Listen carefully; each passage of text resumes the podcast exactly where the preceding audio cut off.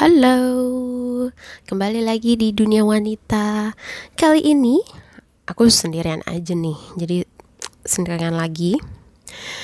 Ya, um, banyak hal yang bikin aku jadi sendirian lagi. Tapi yang jelas, aku pengen uh, di episode kali ini sharing tentang sesuatu yang menurut aku kayaknya ini, aduh bermanfaat banget ya. Uh, jadi kemarin itu uh, aku dapat pelatihan tentang disiplin positif. Ya sebenarnya ini masih terkait dengan pekerjaan aku sebagai guru gitu. Uh, yaitu disiplin positif di kelas. Nah cuma kalau misalnya diperhatikan sebenarnya disiplin positif ini nggak cuma bisa dipraktekkan di kelas bersama murid-murid gitu tapi juga sebenarnya ini bisa dipraktekkan uh, ke suami gitu ke pasangan ya ke dan juga ke anak-anak. Jadi that's why aku hari ini pengen banget berbagi tentang uh, apa yang aku dapetin di pelatihan aku tuh kemarin. Tentang disiplin positif. Sebelumnya nih ada nggak sih di antara kalian semua para pendengar yang pernah uh, dengar tentang disiplin positif? Kalau misalnya pernah kira-kira disiplin positif uh, kalau misalnya pernah disiplin positif tuh yang ada di pikiran kalian tuh apa sih? Tuh. Buat yang nggak pernah nah ini lebih menarik nih. Apa yang ada di pikiran kalian ketika gue nyebut disiplin positif? Kalau kita ngomongin disiplin itu kayaknya sesuatu hal yang apa ya nggak enak gitu. Ya nggak sih selama ini kan kalau misalnya dulu dari gue masih kecil tuh kalau misalnya dikasih tahu gitu sama orang tua ya kita tuh harus jadi orang yang disiplin supaya kita nanti sukses ke depannya. Nah pas begitu dikasih tahu nih disiplin tuh apa sih? Oh disiplin tuh artinya stick to the schedule gitu kan. Lo harus setia dengan jadwal yang udah lo bikin. Hidup lo tuh teratur banget kayak misalnya jam 5 pagi lo bangun habis itu sholat habis itu man habis itu mandi habis itu sarapan habis itu berangkat gitu kan. Sekolah habis sekolah pulang ngejain PR terus uh, ganti apa namanya uh, habis ngejain PR terus mandi makan gitu. Terus uh, apa uh, lanjut lagi belajar gitu sampai akhirnya uh, sholat isya terus tidur Nah itu lo lakuin tuh tiap hari. Dulu tuh di otak gue tuh yang namanya disiplin tuh yang kayak gitu.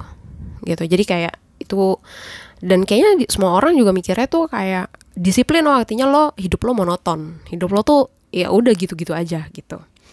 Terus biasanya disiplin tuh kaitannya dengan hukuman ya enggak sih? Jadi kalau misalnya orang tua kita nih misalnya kita nggak disiplin artinya kita uh, tidak melakukan aktivitas kita sebagaimana rutinnya tuh biasanya suka dikasih hukuman sama orang tua ya enggak sih? Kayak kok kamu hari ini males belajar? Gitu terus eh orang tua mulai deh tuh marah-marah misalnya. Atau misalnya biasanya ngerjain PR eh malah main ke rumah temen gitu terus kayak kok malah main ke rumah teman? Gitu malah ditegor atau uh, apalah gitu yang itu dengan uh, dikasih hukuman kayak gitu. Padahal ternyata nih yang gue pelajarin dari disiplin positif itu disiplin tuh nggak kayak gitu gitu. Disiplin itu bukan berarti menghukum. Disiplin itu bukan berarti cuma tegas terus galak gitu kan. Tapi sebenarnya disiplin itu ya tegas tapi kita juga harus ramah gitu.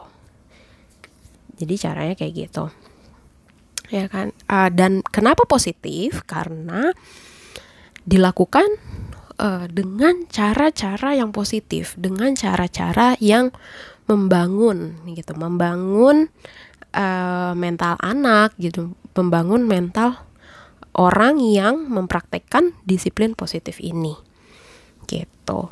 Nah itu tentang garis besarnya sebenarnya disiplin positif itu apa sih gitu Nah, kemudian terus gimana nih cara mempraktekkan disiplin positif itu? Kalau dari penjelasannya yang kemarin yang gue dapet, itu adalah gue di sini gini uh, kita memposisikan diri kita sebagai misalnya kita sebagai ibu atau kita sebagai istri yang ingin menerapkan disiplin positif di keluarga gitu. Nah, cara menerapkannya adalah pertama strategi pertama dari disiplin positif adalah menggunakan kalimat-kalimat positif.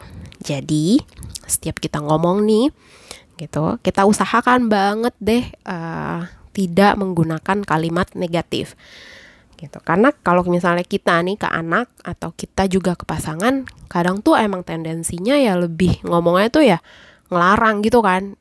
Ya paling gampangnya adalah pakai kalimat negatif. Kayak misalnya anak lari-larian gitu kan. Terus kita kita takut nih dia jatuh. Terus kita langsung aja gitu refleks ngomong deh jangan lari-lari. Ya kan? Atau nah jangan lari-larian. Gitu. Atau terus uh, atau anak kita misalnya aduh dia uh, teriak-teriak kita merasa terganggu gitu kan dia teriak-teriak gitu. Terus kita bilang deh jangan teriak-teriak. Nah jangan teriak-teriak itu kan kalimatnya negatif. Terus tadi jangan lari-lari itu kalimatnya juga negatif gitu. Terus kemudian kita juga biasanya kalau ke suami gitu ya uh, kita sebel nih misalnya kok dia dari tadi main handphone mulu sih? Gue sibuk gitu kan gue repot nih di rumah kok nggak dibantuin? Terus akhirnya kita ngomong nih ke suami. Yang jangan main HP mulu dong bantuin aku dong gitu kan. Tapi nah kalimat kita tuh diawali dengan kalimat negatif. Jangan main mulu dong gitu. Itu kan negatif. Nah sebenarnya cara yang tepat itu adalah kita menggunakan kalimat positif nanti abis itu gue jelasin kenapa harusnya pakai kalimat positif ya. Jadi sebenarnya cobalah untuk menggunakan kalimat positif. Kayak misalnya tadi sama anak kita bilang nih, nah jangan lari-lari dong gitu. Nah itu kita ubah kalimatnya jadi misalnya, ayo nak jalan aja ya, gitu, santai aja, gitu, nggak usah nggak usah buru-buru gitu. Jadi jalan aja ya. Ya itu kalimat positif. Kemudian kalau misalnya contoh kedua gue tadi adalah jangan teriak-teriak. Nah itu bisa kita ubah lagi kalimatnya. Oke. Okay. ayo suaranya dipelankan ya. Mau ngomong apa? Gitu. Ibu dengar kok bisa kan kita ngomong kayak gitu? Jadi anak ngerti oh iya mama aku dengar aku nggak perlu teriak-teriak. Gitu. Jadi dia langsung berhenti teriak-teriak. Nah begitupun dengan ke suami gitu. Itu kalimat jangan main HP mulu dong itu bisa kita ganti menjadi yang bantuin aku yuk. Ya kan? Jadi langsung to the point. Kamu maunya apa? Dibantuin kan? Ya udah langsung aja gue bilang yang bantuin aku yuk. Aku lagi repot nih gitu Nah, efeknya apa sih pengubahan dari kalimat negatif ke kalimat positif? Efeknya adalah sebenarnya otak kita itu yang kita dengar itu adalah bukan kata jangan. Yang kita rekam di otak tuh misalnya ketika ada orang nih ngomong, "Jangan lari-lari." Sebenarnya yang ada di otak kita tuh yang kerekam bukannya jangan, tapi yang dikerekam di otak kita adalah lari. Gitu. Jadi sebenarnya akan lebih susah bagi otak kita untuk mencerna si uh, kata jangan lari karena di otak kita adalah lari. Itu juga yang terjadi sama anak kecil. Gitu. Jadi sebenarnya yang mereka tangkap ketika kita ngomong jangan lari-lari itu yang di yang mereka tangkap adalah kata lari bukan jangannya begitupun dengan jangan uh, apa tadi? Jangan tadi gue bilang. Oh uh, jangan teriak-teriak. Yang dia tangkap itu kalimat katanya adalah teriak, gitu. Jadi daripada dia kan gak fokus ke kata jangan, padahal yang kita mau fokuskan kata jangan, gitu. Jadi men, lebih baik diubah dengan kalimat positif. Begitupun juga ke suami, gitu. Nah, kita langsung bikin kalimat uh, ajakan yang positif sehingga dia oke okay deh aku berhenti melakukan ini dan aku mulai ngikutin uh, apa namanya apa yang kamu minta apa yang kamu mau. Kayak gitu. Dan dampak psikologisnya juga uh, itu lebih enak gitu. Daripada bilang jangan main HP mulu itu kan jadi kayak lebih nyindir gitu. Jangan main HP mulu dong.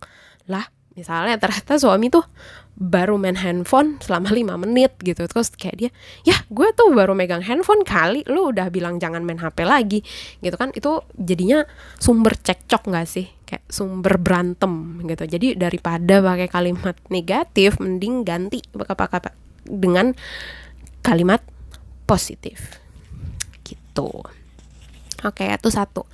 Dan nah ini juga prinsip yang namanya ramah tapi tegas. Jadi kita menyampaikannya dengan ramah gitu. Tapi eh dengan tegas juga gitu. Jadi dengan senyum misalnya dengan senyum terus intonasinya juga enak gitu. Kayak misalnya kayak yang tadi yang bantuin aku yuk. Itu kan intonasinya enak ya kan? Terus apalagi ditambah senyum. Ya suami mana sih yang nggak mau bantuin istrinya kalau misalnya seperti itu gitu kan caranya? Nah begitupun dengan anak sama gitu. Yang kedua oke okay, setelah mengubah kata-kata negatif itu menjadi kalimat positif.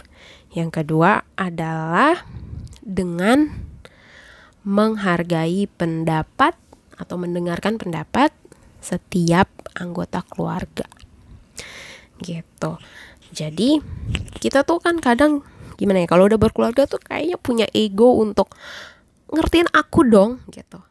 Ya enggak sih? Selalu ngerasa pengennya tuh dimengerti pengennya dimengerti. Sampai kadang tuh kita lupa bahwa pasangan kita tuh perlu loh di ngertiin anak kita tuh perlu loh di ngertiin walaupun dia masih kecil bukan berarti dia nggak punya pendapat bukan berarti dia tidak merasakan sesuatu ya kan? Kita tuh kadang suka lupa kalau anak kita juga anak kita juga punya perasaan gitu.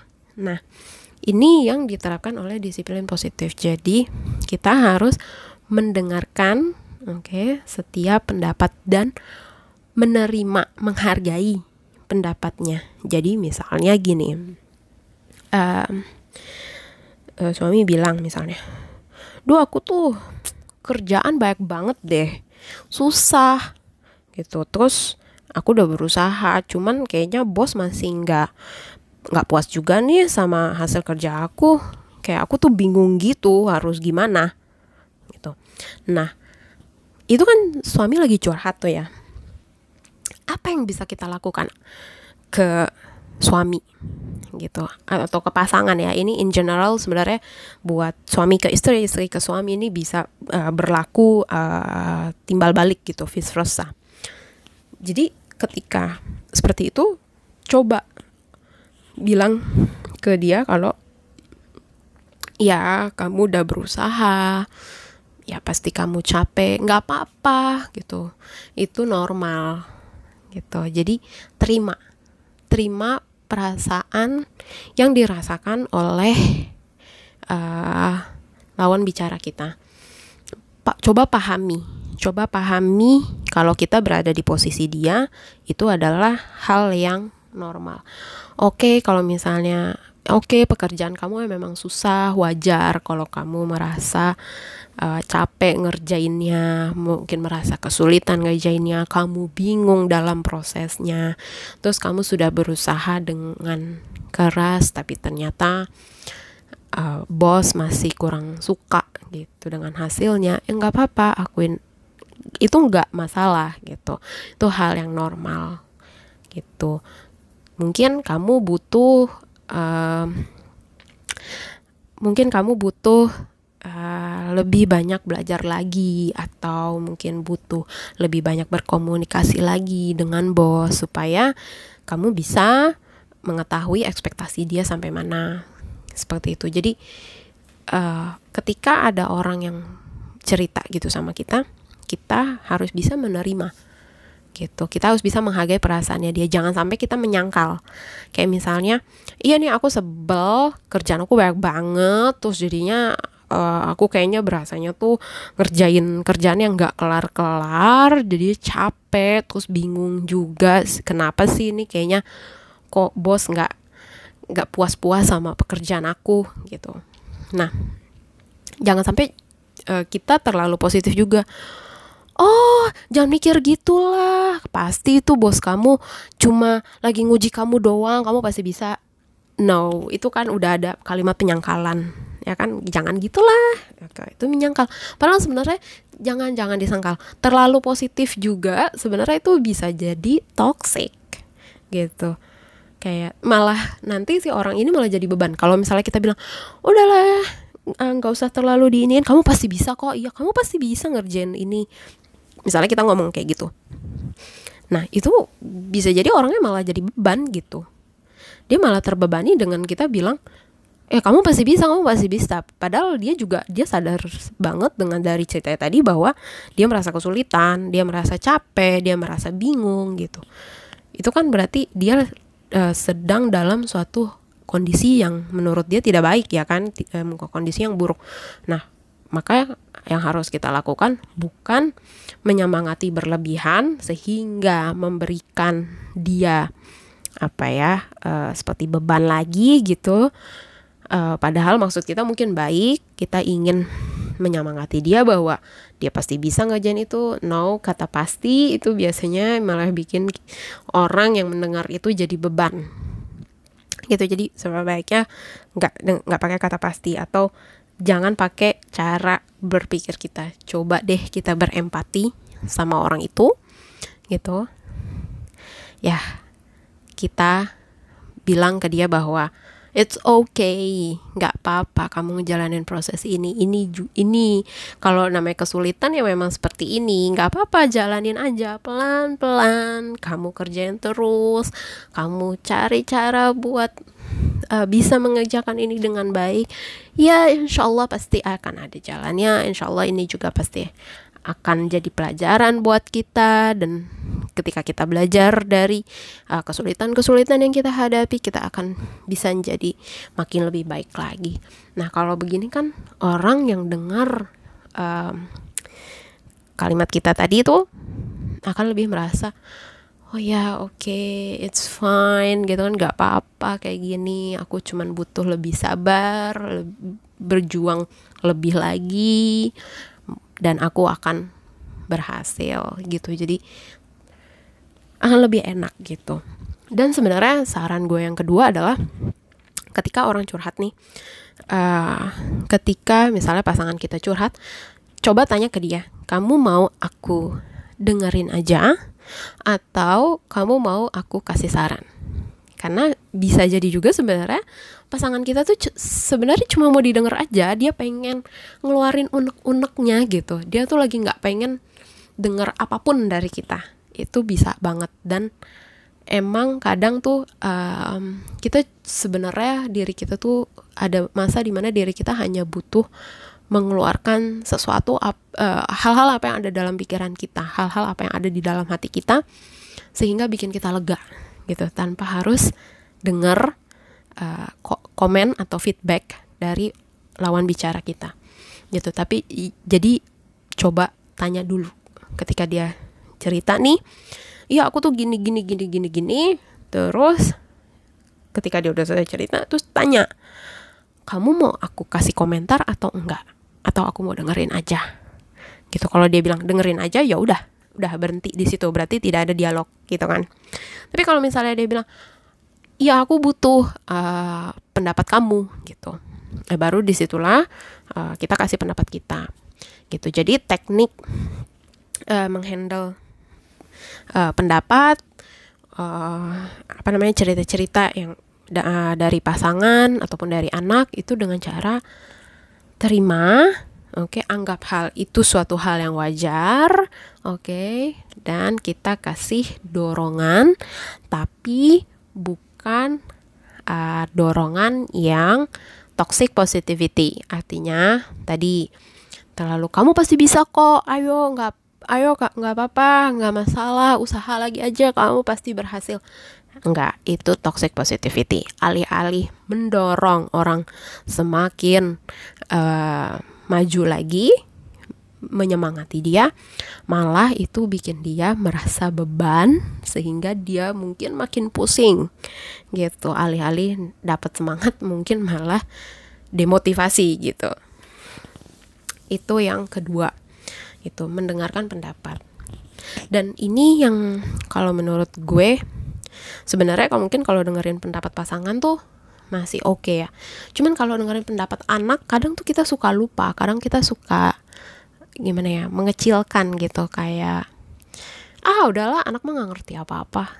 Banyak banget kan uh, kita yang berpikir bahwa hmm, ah udahlah masih kecil nggak ngerti apa-apa gitu. Padahal jangan lupa anak tuh punya perasaan loh. Jadi ketika kita misalnya nyuruh dia melakukan sesuatu atau misalnya anak masih usianya masih 4 tahun misalnya terus kayak kita ingin dia bisa main alat musik misalnya main piano terus kita kasih dia les piano gitu. Nah sebaiknya juga tanyakan sih pendapatnya kayak misalnya uh, mami misalnya mami mau kamu les piano gitu. Kamu mau nggak les piano atau misalnya kita kenalin dulu dia sama piano. Kamu tertarik nggak untuk main piano untuk bisa main piano? Ya menyenangkan nggak buat kamu untuk bisa main piano? Gitu. Jadi kita dengar feedbacknya. Kalau misalnya dia bilang nggak ah mami aku nggak suka main piano. Gitu.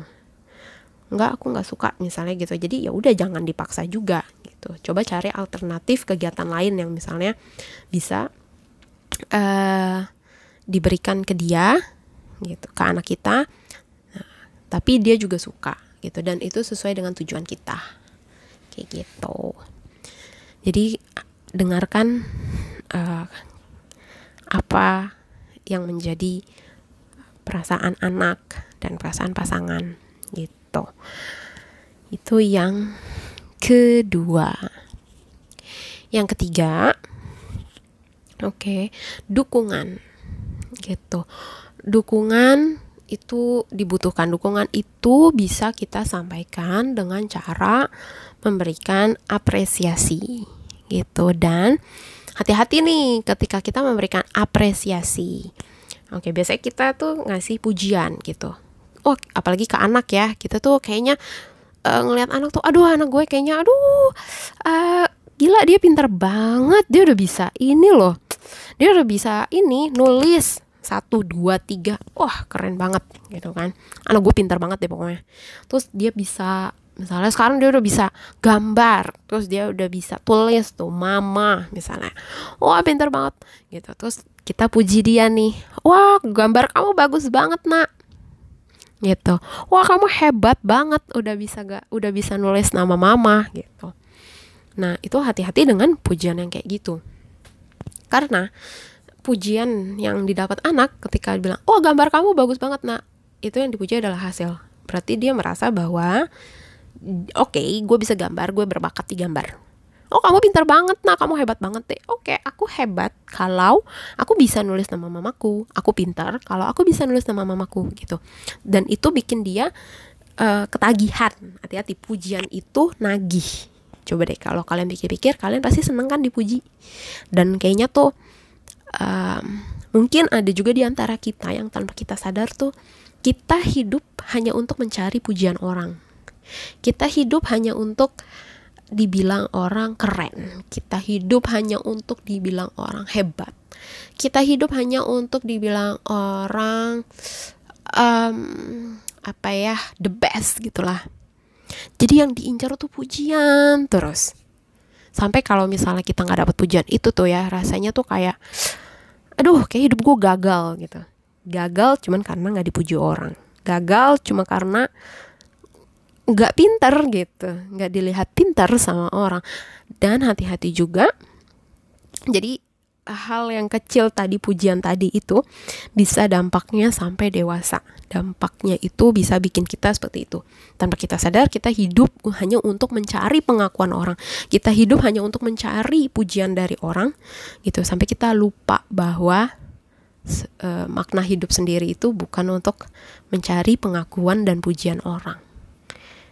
Gitu dan akhirnya kita karena selalu mencari pengakuan dan pujian orang, kita menjadi orang yang fix mindset. akhirnya kalau misalnya orang nggak muji kita pintar orang nggak muji kita hebat kita langsung ngecap nih diri kita. Emang gue nggak pintar kok. Terus ngapain gue mesti belajar? Emang gue nggak hebat? Ngapain gue mesti usaha untuk ngelakuin itu semua? Kan gue nggak pintar. Kan gue nggak hebat gitu. Ya udahlah emang gue adanya begini ya kan?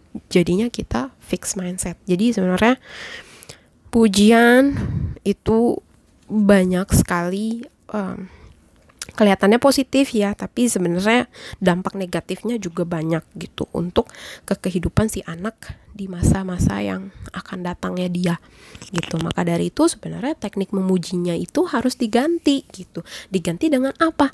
Diganti dengan apresiasi. Nah gimana nih caranya memberikan apresiasi? Itu apa bedanya dengan pujian gitu. Oke, jadi kalau misalnya tadi pujian tuh gitu ya, pujian tuh artinya adalah meng mengapresiasi hasil. Jadi kayak misalnya anak kita gambar terus kayak wow sebenarnya gambarnya uh, biasa ya gambar anak kecil biasa sih, cuman karena itu anak kita yang gambar terus kita jadinya tuh kayak bangga banget deh ngeliat dia bisa gambar kayak gitu. Jadi wah bagus banget nah gambar kamu nah kamu keren gitu. Oh terus ntar di otaknya dia itu yang kesimpan adalah aku keren karena gambar aku bagus gitu. Jadi uh, maka dari itu aku keren gitu. Jadi kalau gambar aku nggak bagus nih aku nggak keren gitu. Nah caranya kita ubah itu tadi kan berarti apa? Fokus dari uh, pujian adalah hasil jadi kita akan memuji anak kalau misalnya berdasarkan hasilnya ya kan? Hasilnya bagus kita bilang wah nak kamu hebat banget ya kamu emang the best banget lah nak gitu. Tapi ketika hasilnya nggak bagus tuh kita nggak muji ya kan? Terus anak kalau kayak gitu dia pasti fokusnya hanya pada hasil dan dia me, dan dia menghargai dirinya dia, kemampuannya dia kalau dia berhasil menghasilkan sesuatu yang bagus. Tuh. Jadi pujian fokus pada hasil, sedangkan apresiasi itu fokus pada proses. Beda ya. Gimana caranya memberikan apresiasi, bukan pujian. Jadi misalnya kita lihat nih anak kita gambar ya sebenarnya gambarnya biasa aja gitu. Cuman kan kadang kita karena anak kita yang gambar gitu kan jadi kita pengen bilang wah bagus banget nak gitu gambarnya gitu. Nah itu bisa kita ubah kalimat kita dengan bilang gini wah bagus ya gambar kamu pasti kamu udah berusaha banget nih untuk bisa gambar sebagus ini. Pasti kamu sudah berusaha banget nih untuk bisa gambar sebagus ini jadi kita menyebutkan kata usaha. Jadi oh yang ada di otaknya dia dia akan bilang, "Oh, gambar aku bagus karena aku berusaha." Gitu. Jadi bukan karena oh aku keren karena gambarku bagus. Enggak. Itu kan hasil, hasil oriented. Kalau apresiasi fokusnya ke proses. Aku bisa begini karena usaha. Gitu. Misalnya apresiasi yang lainnya Wah, bagus banget ya nilai matematika kamu bisa dapat 9 pasti kamu udah bekerja keras ya nah ini pasti berkat kerja keras kamu semalam belajar. Gitu. Jadi kita menghargai proses itu.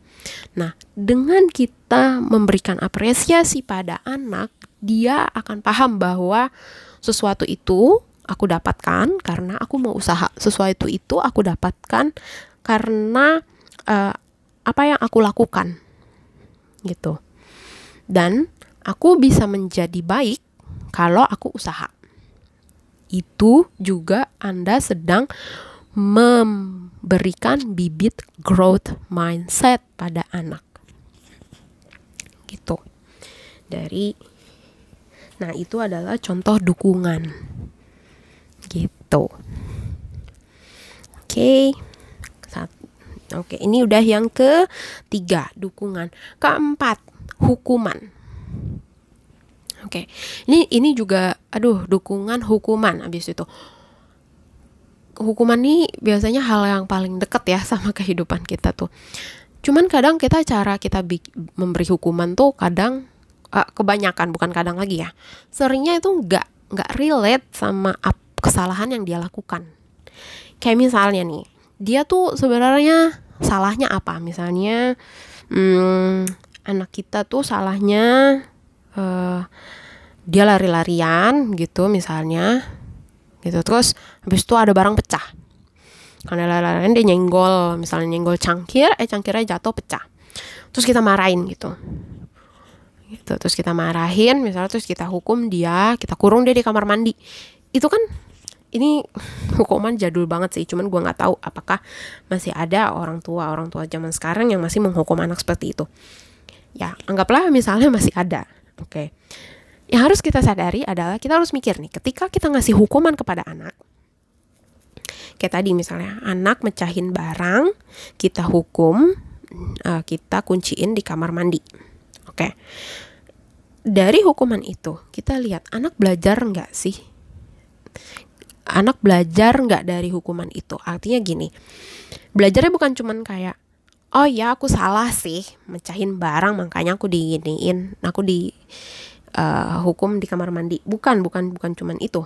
Tapi artinya anak belajar dari hukuman adalah anak mengerti bahwa kenapa sih kok aku salah mecahin barang?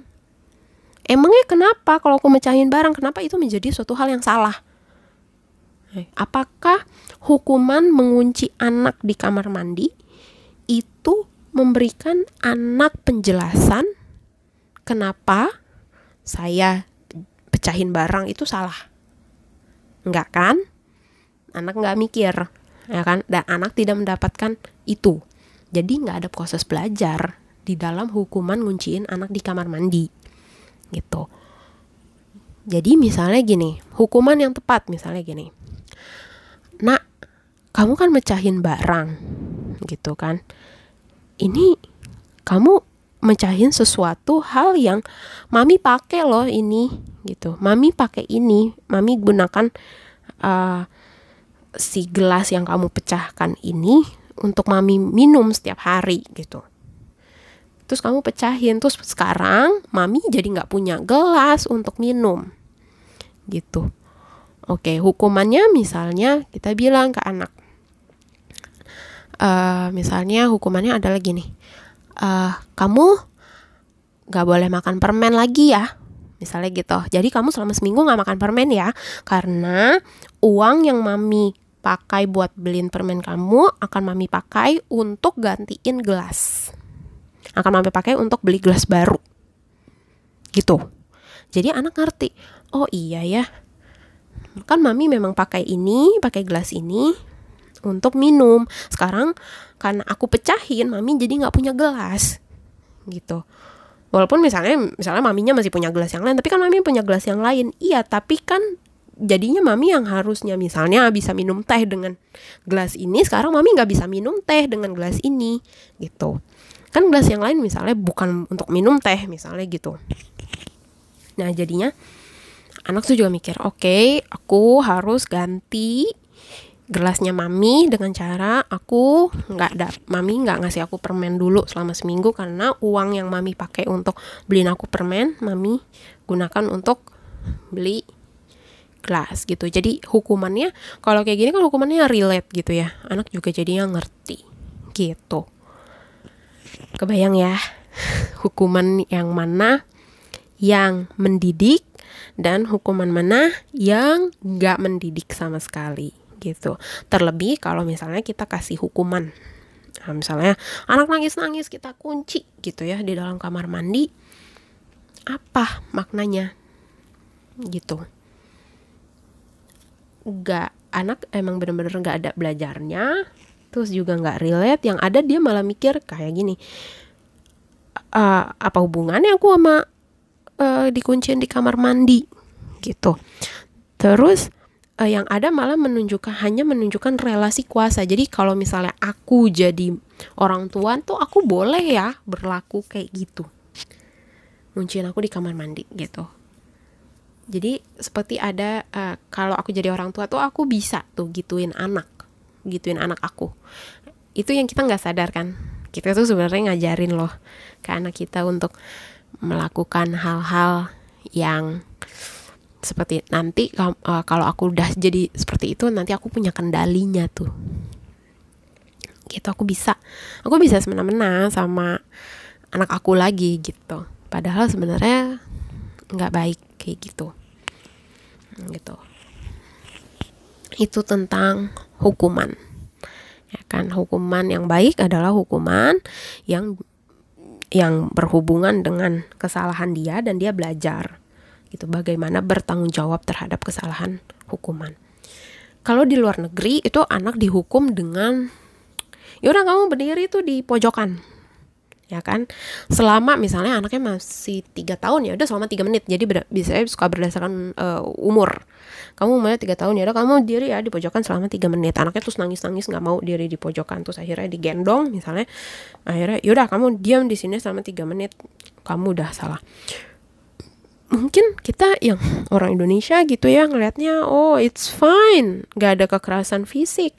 Tapi sebenarnya hati-hati kita kalau hukuman kita seperti itu kita sedang mengajarkan pada anak bahwa ketika dia salah ini di masa yang akan datang ya ketika dia besar itu secara nggak langsung kita ngajarin dia begini. Ketika kamu salah oke okay, orang-orang berhak mengkucilkan kamu. Orang-orang berhak meminggirkan kamu. Karena dulu aja waktu masih kecil kalau gue salah nih gue ditaruh di pinggir. Ya kan? Gue tuh taruh pojok pinggir tembok. Ya kan? Karena gue salah maka gue berhak dipinggirkan. Gue nggak berhak gue nggak pantas untuk masuk ke dalam kerumunan masyarakat gitu. Sehingga dampak pada dewasanya adalah dia akan anak akan berpikir bahwa ya udah sih emang orangnya salah dia berhak uh, dia berhak di kita pinggirkan gitu. Ataupun anak itu ketika nanti dia melakukan kesalahan dia merasa ketika dia dikucilkan teman-temannya itu hal yang biasa aja gitu. Padahal sebenarnya itu sama sekali nggak biasa aja gitu. Jadi itu ya udah lima gue recap ulang ya kata-kata positif mendengarkan pendapat setiap anggota uh, setiap anggota keluarga, kemudian memberi dukungan, oke, okay. kemudian tentang hukuman, ya, ini uh, ini yang de, uh, empat ini sih sebenarnya intinya. Yang kelima adalah berempati. Jadi kita sebenarnya tadi empati ini teknik ini udah dimasukin ke uh, dengarkan setiap uh, apa namanya pendapat perasaan yang dirasakan keluarga. Gitu. Ini uh, ini tadi udah udah part of empathy sih sebenarnya. Cuman memang yang keenam ini ada lagi empati. Artinya apa? Artinya kita uh, coba uh, kita mencoba memahami setiap uh, apa sih namanya perasaan atau pendapat keluarga gitu. Akhirnya kalau kita berempati, kita akan menemukan cara-cara yang tepat bagaimana untuk bereaksi terhadap uh, masalah yang sedang kita temui uh, baik dengan suami ataupun istri dan juga dengan anak gitu. Nah, itu dia yang gue dapetin di pelatihan uh, tentang disiplin positif kemarin. Banyak banget ya. Gitu. Itu sebenarnya masih sedi uh, masih ya sebagian kecil. Oke, okay, tapi gue rasa lo harus coba dulu nih lima hal ini. Oke, okay, eh enam hal ini. Oke, okay, tadi kata kalimat bikin kalimat yang positif hargai, dengarkan pendapat atau curhatan setiap anggota keluarga. Terus kemudian berikan apresiasi bukan pujian. Oke, okay, yaitu dukungan. Oke, okay, kemudian adalah kalau untuk anak, ini khusus untuk anak hukuman. Oke, okay, kasih hukuman yang mendidik. Kemudian yang keenam adalah empati. Gitu. Itu sekian dari gue. Semoga bermanfaat. Kita ketemu di episode selanjutnya. Bye.